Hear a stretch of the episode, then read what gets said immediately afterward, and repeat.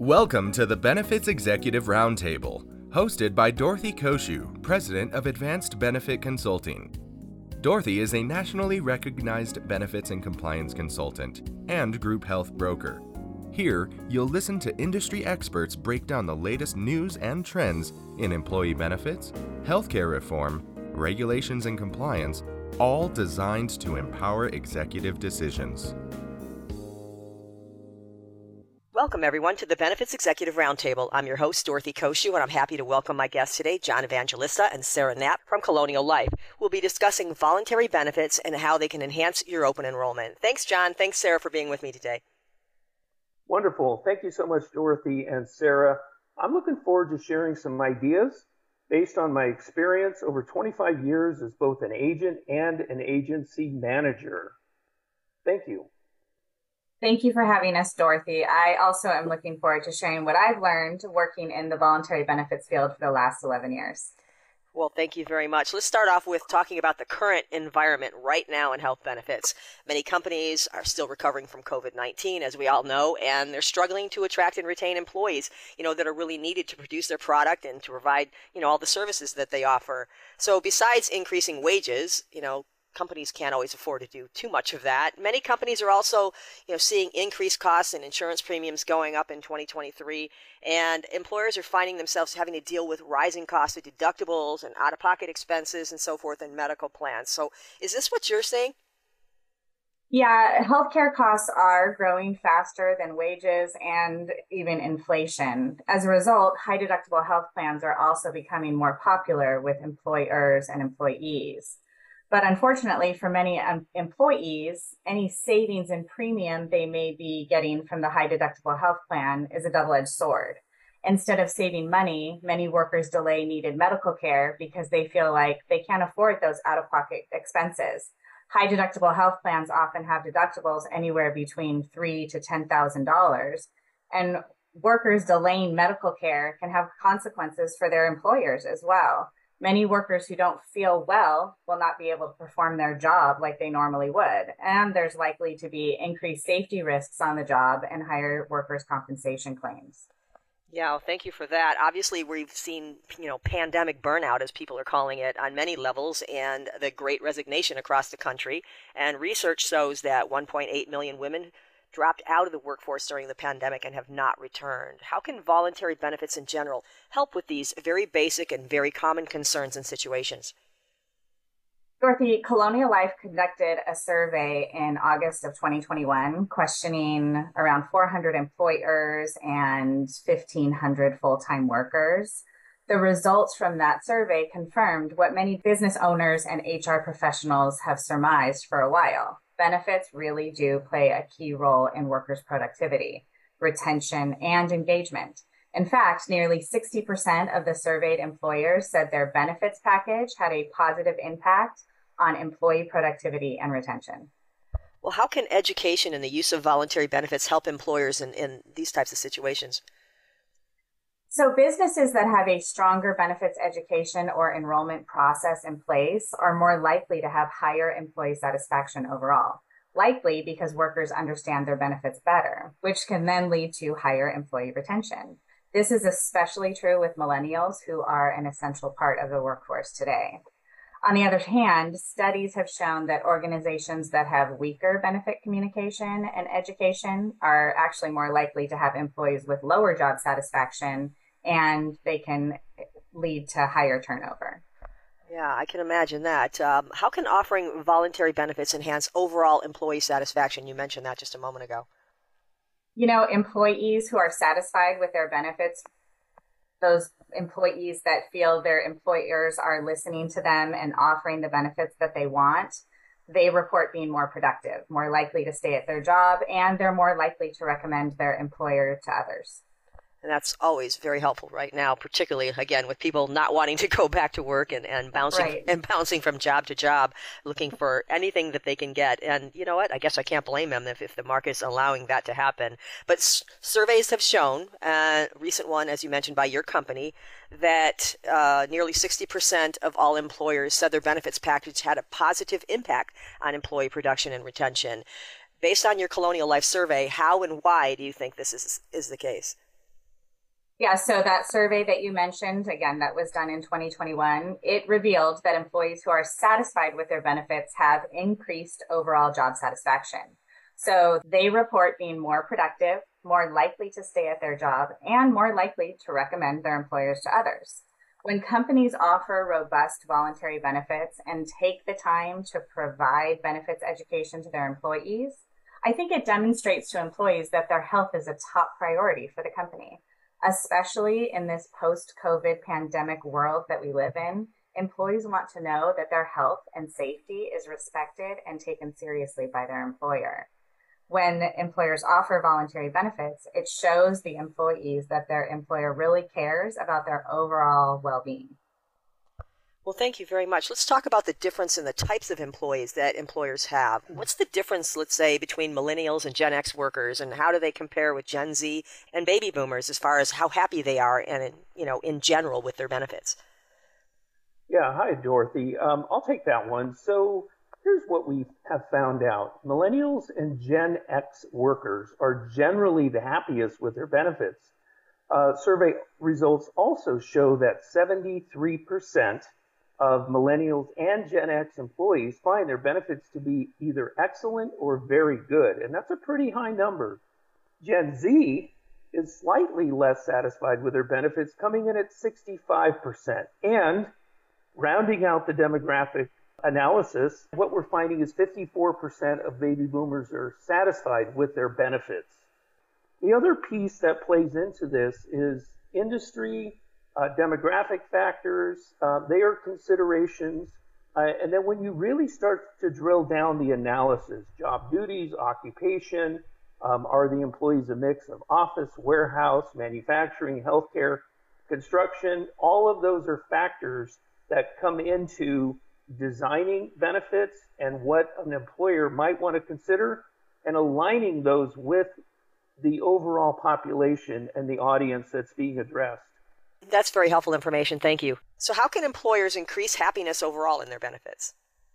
Well, you see that no matter what generation was surveyed, over half to nearly three quarters of employees report satisfaction with their benefits. So, given that workers already feel positive about their benefits, Businesses can use that goodwill to reach out to their employees with a thoughtful communication and education plan that really speaks to what each employee's unique benefit needs are.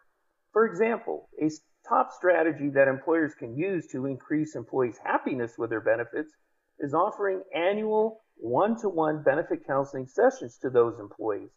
Making informed decisions about benefit coverage can be overwhelming for employees which is where benefit counselors step in, especially if there is a significant change in plans or providers.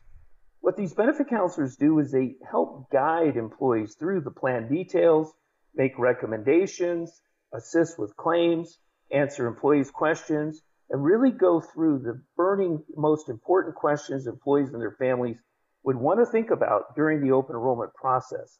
A lot of employers offer options for employees to meet with benefit counselors, either virtually or in person, wherever and whenever it's convenient for them, even in hybrid work environments. This is a great way for employers to showcase all they offer to their employees and for employees to make best use of their benefits to set themselves and their families up for long term success.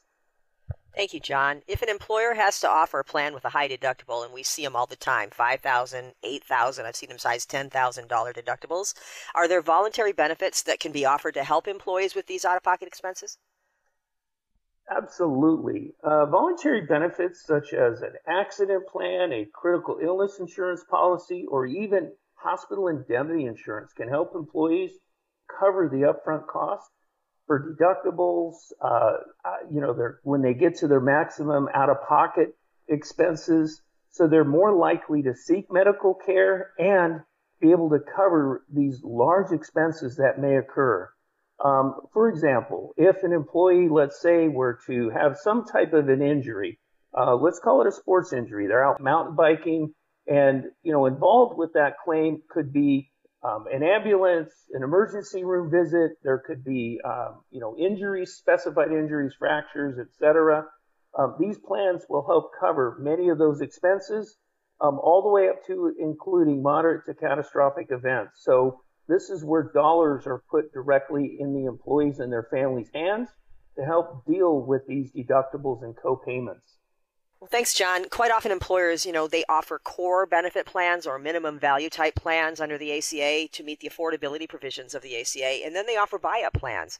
And a good percentage of the employees generally enroll in those plans, those the lower cost plans. Why do many employers choose the higher deductible, higher out-of-pocket cost uh, types of plans, even if lower deductible and lower out-of-pocket plans are offered? It seems pretty obvious that you know their employee contributions would be lower but are there other reasons that they would pick the higher deductible plans? Yeah, Dorothy, you know what we typically see at the time of enrollment, um, a lot of the employees enrolling in these higher deductible health plans that have lower premiums associated generally consider themselves to be healthy. And you know, with that mindset, um, in their mind, they have no planned major medical needs for the foreseeable future. So the thing is, accidents and critical illness and other such events are, are just quite frankly not planned. And when those occur, they can lead to costly medical bills. So with these situations, employees can end up being responsible for their high deductibles and have large out-of-pocket costs, often five and ten thousand dollars or even more. So employees may then struggle to pay their medical bills. So the thinking is, hey, I don't have anything going on. I'm gonna I'm gonna hedge here, if you will. I'm going to I'm going to um, allow myself to take the higher cost um, or lower cost plan out of pocket expenses in terms of my premium, with knowing that if something happens, I'll be responsible for the medical bills. You know, and depending on the severity of the employee's condition, employees may be out, even out of work for a while, leading up to a buildup of personal bills such as mortgage and car payments, etc. And again, this is where voluntary benefits can help employees pay their bills because the money is generally paid to them from a variety of different plans, and that money goes directly to them to use wherever they see fit, including direct and indirect expenses. Well, thanks, John. Can the employer contribute to these costs at all, or do they have to be offered as 100% employee paid? You know, uh, what we find, Dorothy, is um, it's either or. So, quite frankly, um, plans can be offered as either 100% employer paid, 100% employee paid, or voluntary in that case, or a combination of the two. In the latter case, a combination of the two, an employer could say provide uh, employer paid life insurance, maybe up to $50,000. And then the employees could then purchase a supplemental or an additional amount um, that the employees would pay for through payroll deduction. Other times, employers may choose to provide employees with a, a monthly allowance. We also uh, refer to that as a benefit bank or even a defined contribution. Um, so it could be a specified dollar amount. For example, um, maybe the employer says each employee has $50 or $25 or even $100 to use towards the enrollment and um, procurement of various policies. With that, the employees effectively can then shop, much like they would for other plans, and decide how to use those dollars based on the needs of their own individual situation, factoring in income, factoring in family members, factoring in uh, levels of coverage. So there's a lot of variety of options available with that defined contribution or that benefit bank approach. Um, for example, we uh, recently had the ability to work with a, a, large national COVID testing company. What they did is they offered five plans that employees can choose from, and there was a specified dollar amount that the employees could use, and then anything above that, the employee would would have deducted from their paycheck. And we found a very very high level of engagement and you know some utilization as well. Thanks, John. What did Colonial's research show as far as whether the majority of employers consider the needs of their employees and their families when designing their benefit programs? I'll take that one. The majority of employers, about 90%, said they considered the needs of employees and their employees' family when designing their benefits offering. This is a positive trend for workers too, with three fourths reporting they felt their employer takes their needs into consideration. 73% of workers said their employer takes their needs into consideration with benefits, but this is even higher among selected groups. 82% of millennials say their needs are being considered. 78% of male workers say that their needs are considered compared to females, which was about 67%. And then 81% of workers earning over 100,000 said their needs were being considered. So generally, it's a pretty high number of employees that feel that they are being taken care of. Well, that's really good to know, Sarah. Thank you. How does providing feedback help? So there is a strong connection between workers' perception about their benefit needs and them providing feedback to their employer on their benefits. So among workers who say their employers seek feedback, whether formal or informal, when designing a benefit offering, most employees say they feel their needs are taken into consideration, 94%. On the other side, uh, those workers who say their employers do not seek their feedback feel that their needs are not considered. So 53% of employees said, my employer did not ask for feedback and I don't feel that I that my needs are being considered.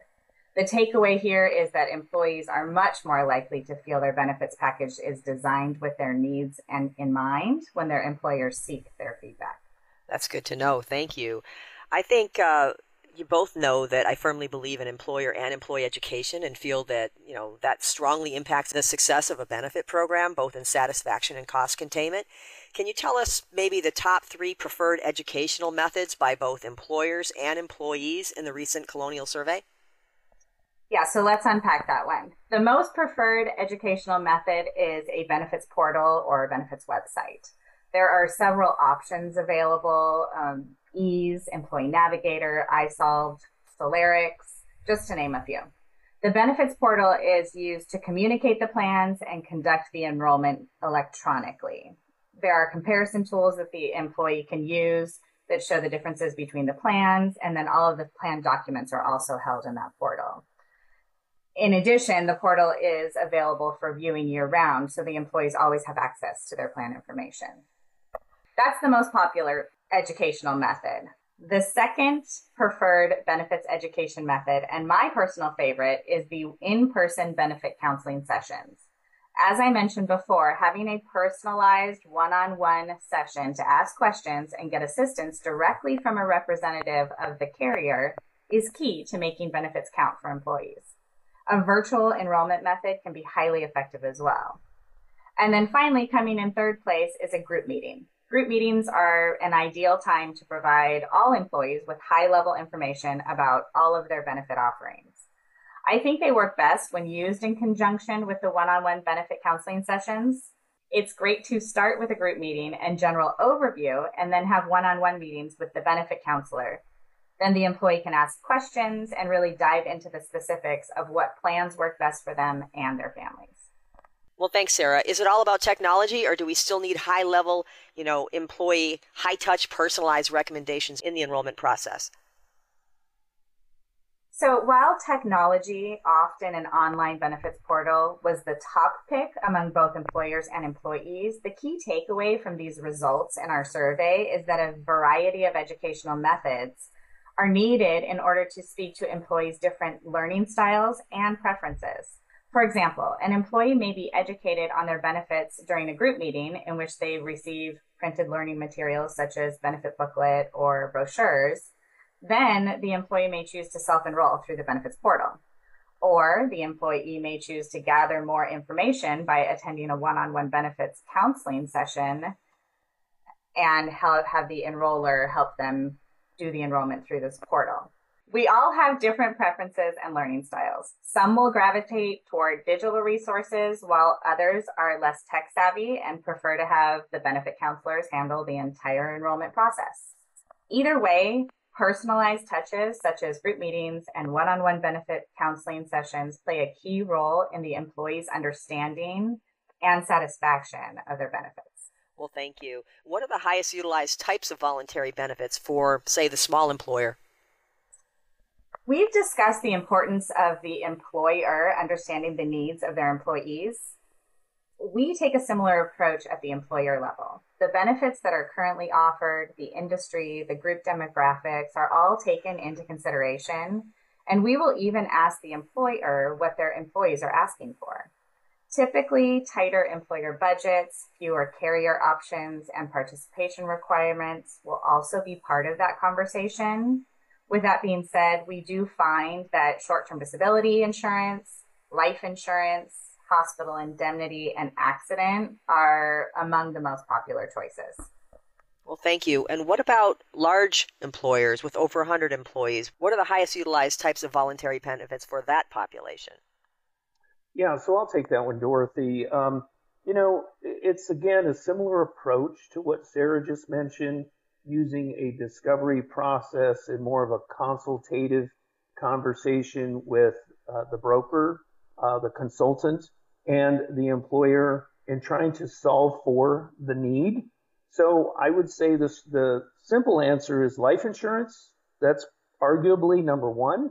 Uh, we then find that closely followed with critical illness plans, uh, a variety of different options within those critical illness plans, uh, lots of plan designs, lots of options, wellness, health screening, or, or well-being care benefit being a big part of a lot of these plans.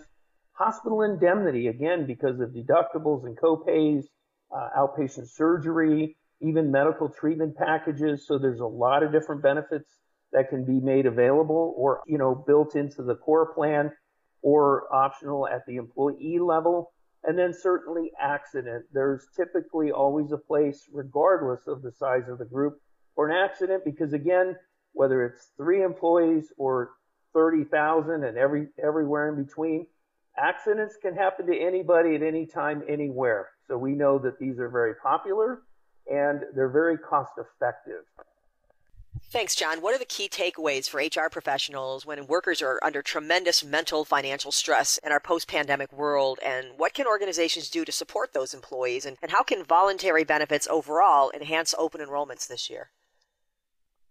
Terrific. So, first of all, organizations should provide a comprehensive benefit package that addresses their employees' needs. And in doing so, they should consider voluntary benefits that cushion the financial impact of high out of pocket expenses. Again, using examples such as accident insurance, hospital indemnity, disability, and even more. Employers should also ensure that employees feel heard about their benefits by gathering feedback, either doing it formally through a survey or other methods, or even informally, just having conversation and engaging employees. While offering voluntary benefits is a great step, it's also essential that employers develop a consistent benefit education and communication strategy to ensure employees understand and take advantage of the benefits that are offered. And to really make sure that the best of their offerings um, are, are taken advantage of or utilized, employers should elevate the employee experience during enrollment by making benefit counseling sessions readily and easily accessible when possible. Leave behind resources are also very important as tools to empower employees so that they know what benefits they have and to facilitate easier access, utilization, and give them uh, the ability to make informed decisions not only during the open enrollment but throughout the plan year as their needs may dictate. Thank you, John. Lastly, I know Colonial has been around for some time as a leader in the voluntary benefit space. What is the range of products that are offered by Colonial, and how do they differ from other vendors in this space?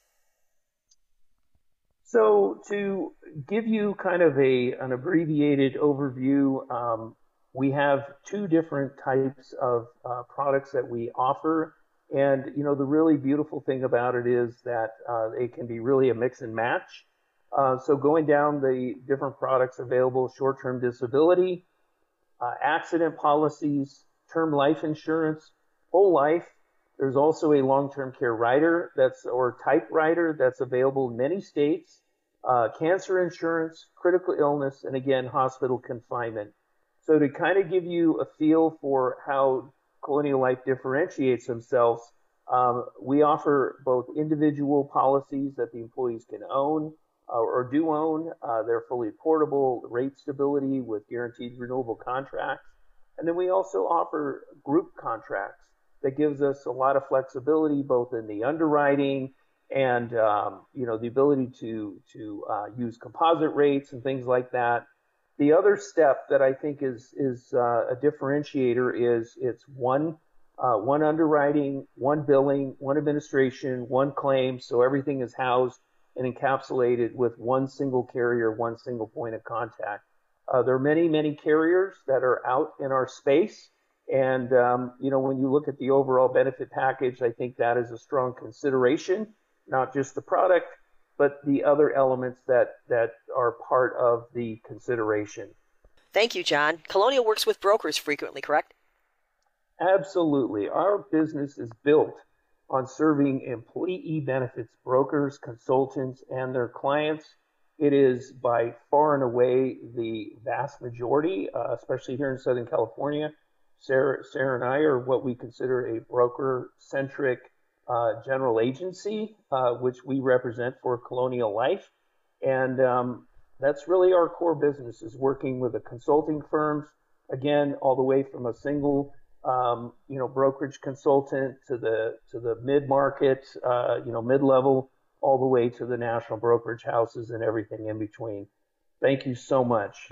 Well, thank you. Uh, I'm afraid we're out of time, but thanks for being here today, both of you.